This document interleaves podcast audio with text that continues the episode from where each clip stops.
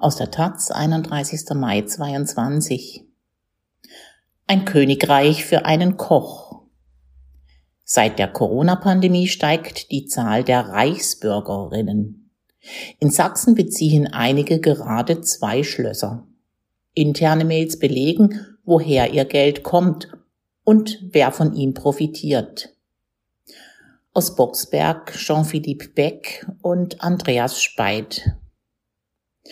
Auf dem Bärwalder Schloss ist viel los an diesem Frühlingstag Mitte Mai.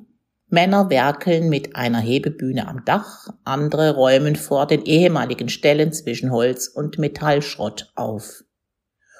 Unter den schattigen Bäumen der Einfahrt fegt eine Frau in langem Rock Laub zusammen. Kinder toben über Hof und Wiese. Lange Zeit war es still um das Anwesen in Boxberg in der Oberlausitz, ein hundert Jahre altes Schloss mit einer Reithalle, Stallungen, Grünanlagen. Zuletzt hatte es der Besitzer vernachlässigt, davon zeugen die wuchernden Gräser und Hecken. Er wollte es schon länger verkaufen, bis heute steht es für 1,4 Millionen Euro auf einem Immobilienportal. Seit Ende Februar allerdings wird es langsam wieder bevölkert. Ein Wohnwagen und zehn Autos stehen an diesem Tag im Mai in der Einfahrt, dazu Campingzelte und Biertischgarnituren. Rund zwei Dutzend Leute sind auf dem Gelände. Manche sonnen sich, andere packen mit an.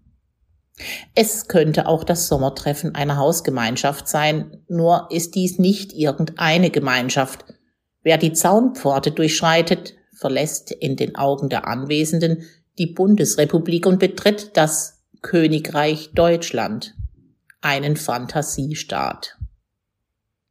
Dessen Anhängerinnen bezeichnen sich selbst als Zusammenschluss von weltoffenen Menschen. Sie seien weder links noch rechts und wollten eine friedliche Alternative zur Bundesrepublik errichten. Schaut man sich aber an, wie diese Alternative zur Bundesrepublik aussieht und wer an ihrer Spitze steht, erkennt man schnell, auf dem Bärwalder Schloss haben sich rechte Reichsbürgerinnen eingerichtet, Anhängerinnen des selbsternannten obersten Souveräns Peter Fitzek. Fitzek, 56 Jahre alt, geboren in Halle an der Saale, hohe Stirn, markanter Pferdeschwanz, war früher einmal Koch und Karatelehrer. Heute schafft er es mit brauner Esoterik, Verschwörungsideologie und nationalem Erweckungsglauben immer wieder in die Schlagzeilen. Im Jahr 2012 rief er in Wittenberg sein Königreich aus, vor hunderten Gästen in einem bizarren Hokuspokus-Ritual samt Zepter, Schwert und Reichsapfel. Nicht nur in der Oberlausitz haben Fitzek und seine Anhängerinnen ein Schloss bezogen. Für 2,3 Millionen Euro haben sie in Eibenstock im Erzgebirge das Wolfsgrüner Schlösschen gekauft, ein Herrenhaus im Jugendstil mit Parkanlage. Fitzek gewinnt zunehmend Anhängerinnen, die ihn mit viel Geld unterstützen. Die Taz konnte über 10.000 interne Mails einsehen, die belegen, dass reihenweise fünfstellige Beträge als Eintrittsgeld in das vermeintliche Königreich geflossen sind. Wenn das Landesamt für Verfassungsschutz in Sachsen an diesem Dienstag in Dresden seinen neuen Bericht vorstellt, soll das Problem ausführlich Thema werden. Die Anzahl der Reichsbürgerinnen in Sachsen hat sich im vergangenen Jahr beinahe verdoppelt und ist um 850 auf 1900 angestiegen. Bundesweit zählte das Amt 2020 rund 20.000 Reichsbürgerinnen und Selbstverwalterinnen. Rund fünf Prozent von ihnen wertet der Verfassungsschutz als rechtsextrem. Das Landesamt für Verfassungsschutz hat bereits mehrfach vor Grundstückskäufen durch die rechten Staatsfeinde um Fitzek gewarnt. Bundesweit verfolgen auch andere Vertreterinnen der rechten Szene solche Siedlungsprojekte, vornehmlich in Gegenden, in denen mit wenig zivilgesellschaftlichem Protest zu rechnen ist. Doch Fitzek propagiert den Totalausstieg und breitet sich aus. Er hält die Bundesrepublik für nicht legitimiert, vermisst einen Friedensvertrag mit den alliierten Siegermächten, rekurriert auf Gesetze des Deutschen Reichs. Für seinen Erfolg wird er in der rechtsextremen Szene durchaus beneidet, bekommt etwa Besuch von Nikolai Nerling, der als Videoblogger namens Volkslehrer bekannt ist und für die Leugnung des Holocausts verurteilt wurde. Fitzek hat Kontakte in die rechte Szene, aber organisiert keine politischen Demonstrationen und fiel bislang auch nicht dadurch auf, Waffen zu horten. Dennoch zählt er zu den Reichsbürgern, wobei bei ihm die Grenze zur esoterischen Sekte fließend ist. Er beansprucht Fähigkeiten zur Geistheilung und gibt sich selbst gern den messianischen Namenszusatz Menschensohn. Der Verfassungsschutz Sachsen-Anhalt beobachtet ihn. Für sein Königreich Deutschland hat er eine eigene Gesundheitskasse, eine Rentenkasse und die Königliche Reichsbank gegründet. Ganze Unternehmen können dem Fantasiereich beitreten. Es gibt eine Alternativwährung mit eigenem Online-Marktplatz.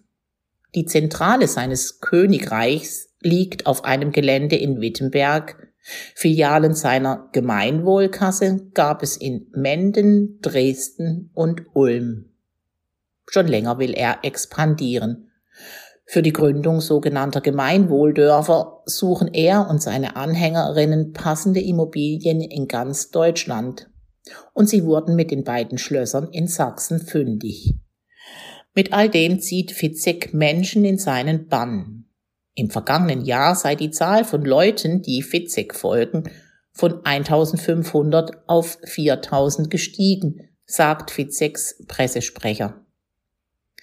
Auch unabhängige Stellen beobachten ein steigendes Interesse am Königreich Deutschland.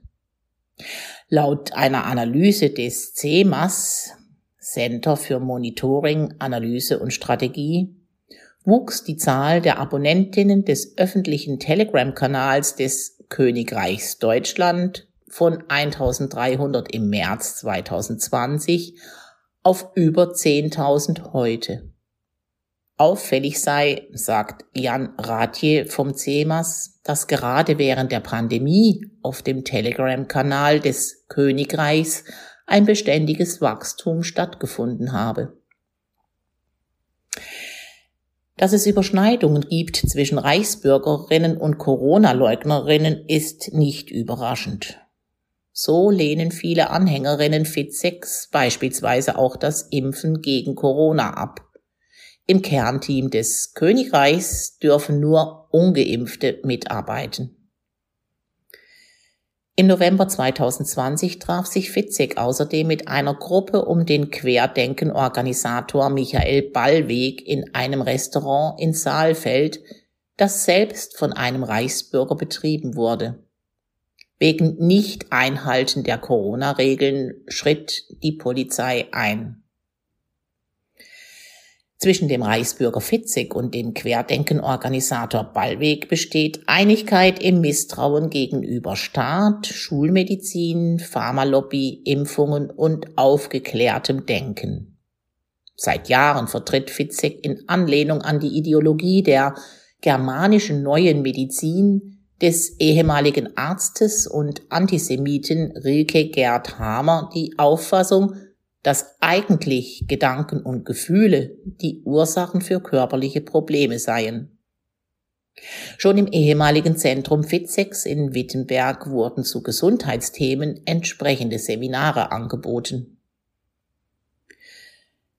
Nun soll aus dem Wolfsgrüner Schlösschen ein Seminar- und Gesundheitszentrum werden. Auf dem Bärwalder Schloss hingegen ist ein Gemeinwohldorf geplant. Wohnen, Arbeiten, Wirtschaften, Leben. Vermeintlich außerhalb der BRD. Platz für 150 Einwohnerinnen solle hier geschaffen werden, erklärt Benjamin Müller, der am Bärwalder Schloss für die Öffentlichkeitsarbeit zuständig ist. Freundlich bittet er herein, nachdem ihn eine Frau mit einem Funkgerät über den Besuch informiert hatte. Müller führt durch das Gebäude, durch den Kaminsaal mit schmuckem Gewölbe und durch die Nebenhäuser, wo der Putz von den Wänden bröckelt.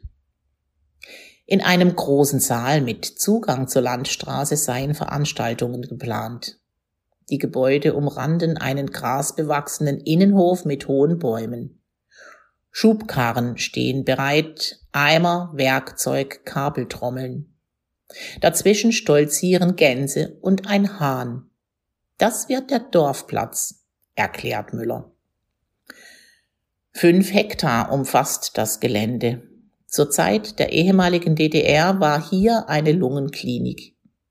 Durch einen kleinen Torbogen gelangt man auf eine Wiese, auf der das Gerippe eines Gewächshauses verrottet. Es wäre Platz für Lebensmittelanbau, Versorgung mit Solar- und Biogasanlagen.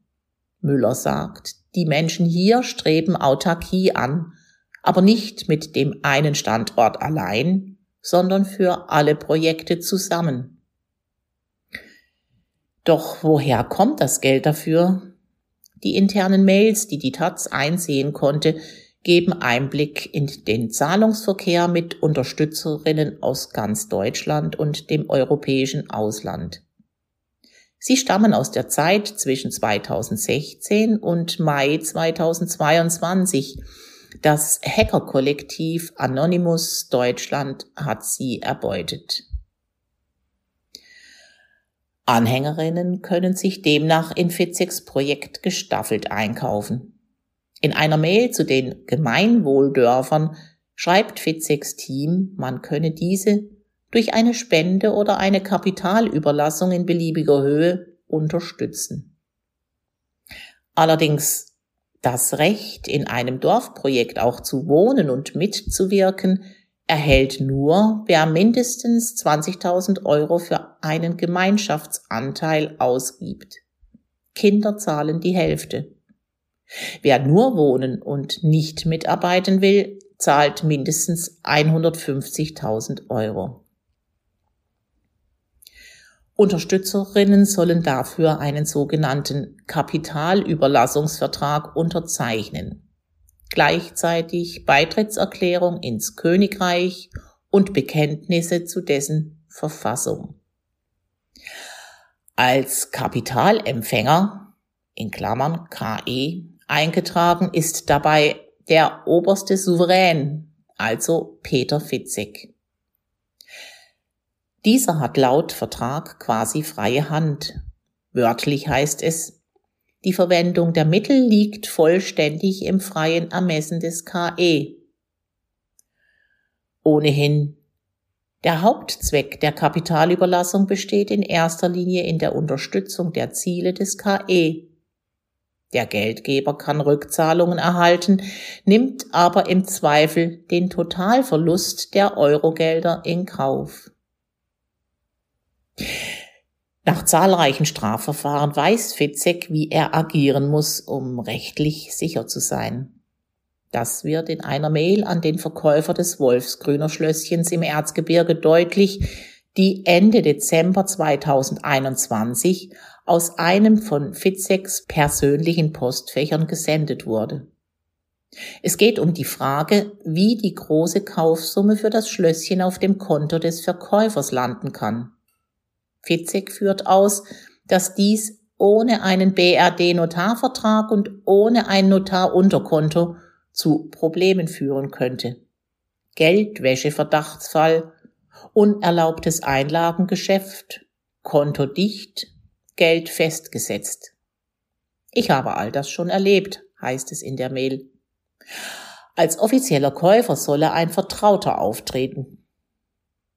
Ab Mitte Februar 2022 werben Peter und das Dorfprojektteam in einer Mail an Unterstützerinnen dann damit, dass für das Wolfsgrüner Schlösschen der Kaufvertrag unterschrieben wurde.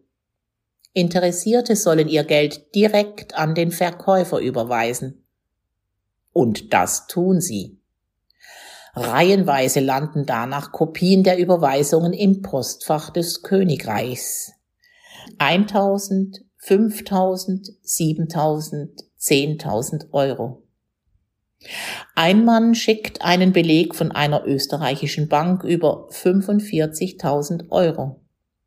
Ein anderes Foto zeigt sogar einen Überweisungsschein über 250.000 Euro. Betreff Immobilienkauf, Gesundheits- und Seminarhaus. Aus der ganzen Bundesrepublik melden sich Leute, um bei Fitsex Projekten dabei zu sein. Sie wollen sich finanziell beteiligen, teilweise mit ihren gesamten Ersparnissen. Eine Heilpraktikerin aus dem Berliner Umland etwa schreibt Ende März an die Königliche Reichsbank, sie sehe das Dorfprojekt als einzige Lebensform und wünsche sich auch, dass ihre Familie später mitkommt. Sie schreibt, ich möchte all das Geld, was ich habe, einbringen. Es sind mehr als 20.000 Euro. Eine Rentnerin aus Bielefeld schreibt Anfang Februar, es sei ihr Traum, in einem kleinen Holzhaus in einem Gemeinwohldorf zu wohnen. Da sie schon lange mit dem Zusammenbruch des Geldsystems rechne, wolle sie drei Eigentumswohnungen verkaufen und den Erlös dann als Investition in ihre Zukunft einzahlen. Sie erwarte einen Betrag von bis zu 300.000 Euro. Ich bin schon fast 68 Jahre alt und Rentnerin, aber noch für allerlei Arbeiten zu gebrauchen, schreibt sie. Dass sie aber verstehen könne, wenn zuerst junge Menschen aufgenommen würden. Ihr Antrag auf Staatsangehörigkeit laufe noch. Es sind vor allem Fitzigs Geldgeschäfte, die die Behörden auf den Plan rufen. Aber wo sie es versuchen, tun sich sowohl die Kommunen wie Strafverfolgungsbehörden bislang schwer, ihn nachhaltig zu stoppen. Schon vor Jahren, als Fitzek in Sachsen-Anhalt startete, war es vornehmlich die Bundesanstalt für Finanzdienstleistungsaufsicht in Klammern BaFin, die ihm zusetzte. Bereits 2013, ein Jahr nach der Gründungsfeier, hatte die Bankenaufsicht eine Razzia unter anderem auf einem Grundstück in Wittenberg in Sachsen-Anhalt veranlasst, das bis dahin als Königreich fungierte. Zahlreiche Verfahren gegen Fitzek folgten, unter anderem wegen unerlaubten Fahrens ohne Führerschein. Doch letztendlich vermochte es Fitzek aus den Gerichtsverfahren gestärkt hervorzugehen. Unter anderem saß er zwei Jahre in Haft. Im März 2017 war er vom Landgericht Halle zu einer Freiheitsstrafe von drei Jahren und acht Monaten verurteilt worden. Das Gericht sah es als erwiesen an, dass er rund 1,3 Millionen Euro von Anlegerinnen veruntreut hatte. Er ging in Revision. Der Bundesgerichtshof hob das Urteil 2018 in vollem Umfang auf und forderte ein neues Verfahren. Doch die Staatsanwaltschaft beantragte letztendlich die Einstellung. Von diesem Ausgang zehren die Reichsbürgerinnen bis heute. Fitzek verweist in seinen Mails darauf, dass mit dem BGH-Urteil die Vorwürfe gegen ihn haltlos seien. Von der Bankenaufsicht indes heißt es auf Taz Nachfrage, Herr Fitzek tritt immer wieder als Betreiber oder Hintermann unerlaubter Bank- und Versicherungsgeschäfte in Erscheinung. Die erforderliche Erlaubnis hatte er nicht und hat er nicht. Im März 2021 untersagte die BaFin den Betrieb einer Gemeinwohlkasse in Ulm wo auch der Querdenken-Organisator Michael Ballweg einen geringen Betrag einzahlte. Zuletzt musste im August 2021 ein Bäckermeister aufhören, aus einer Filiale in Dresden für Fitzek Bankgeschäfte zu betreiben. Andere Behörden setzen auf Appelle und Warnungen. Der Präsident des Landesamtes für Verfassungsschutz Sachsen Dirk Martin Christian sagt, Wer Peter Fitzek seine Ersparnisse anvertraue, gerade nicht nur in existenzielle Abhängigkeit vom selbsternannten König beziehungsweise Diktator, sondern auch in den Strudel extremistischer Ideologien. Gegenstrategien zu entwickeln sei nicht immer einfach, sagt Dirk Martin Christian. Bei Grundstückskäufen scheine es etwa, als werde der wahre Käufer durch Strohmänner verschleiert. Teilweise würde auch die Möglichkeit propagiert, Grundstücke zu stiften. Die Kommunen haben da kaum eine rechtliche Handhabe, können solche Verkäufe also grundsätzlich nicht verhindern, erklärt Christian. Tatsächlich gibt es in Sachsen eine Gruppe von Expertinnen, die die Kommunen bei extremistischen Veranstaltungen unterstützen soll und bei Grundstückskäufen berät. Dazu gehören Expertinnen für Versammlungsrecht, Baurecht, Naturschutzrecht, vom Verfassungsschutz und dem Landeskriminalamt. Auch die Vertreterinnen der Gemeinden Boxberg und Eibenstock saßen wegen der beiden Schlösser hier am Tisch. Sie hätten womöglich ein Vorkaufsrecht gehabt.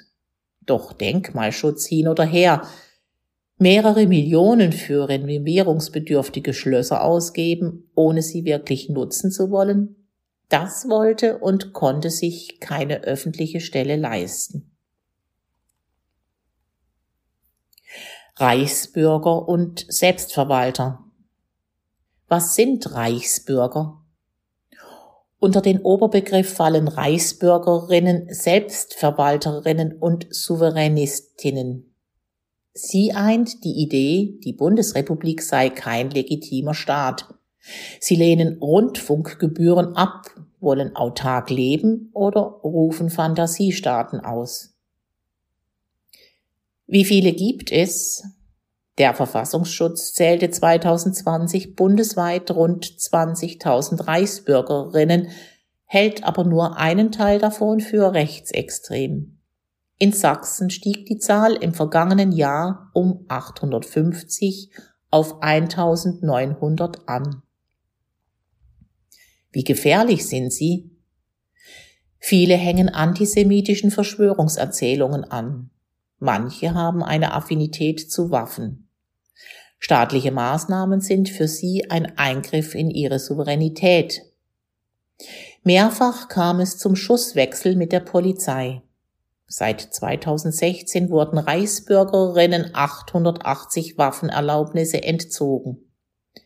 Peter Fitzek und seine Anhänger sind bislang nicht mit Waffenaffinität aufgefallen.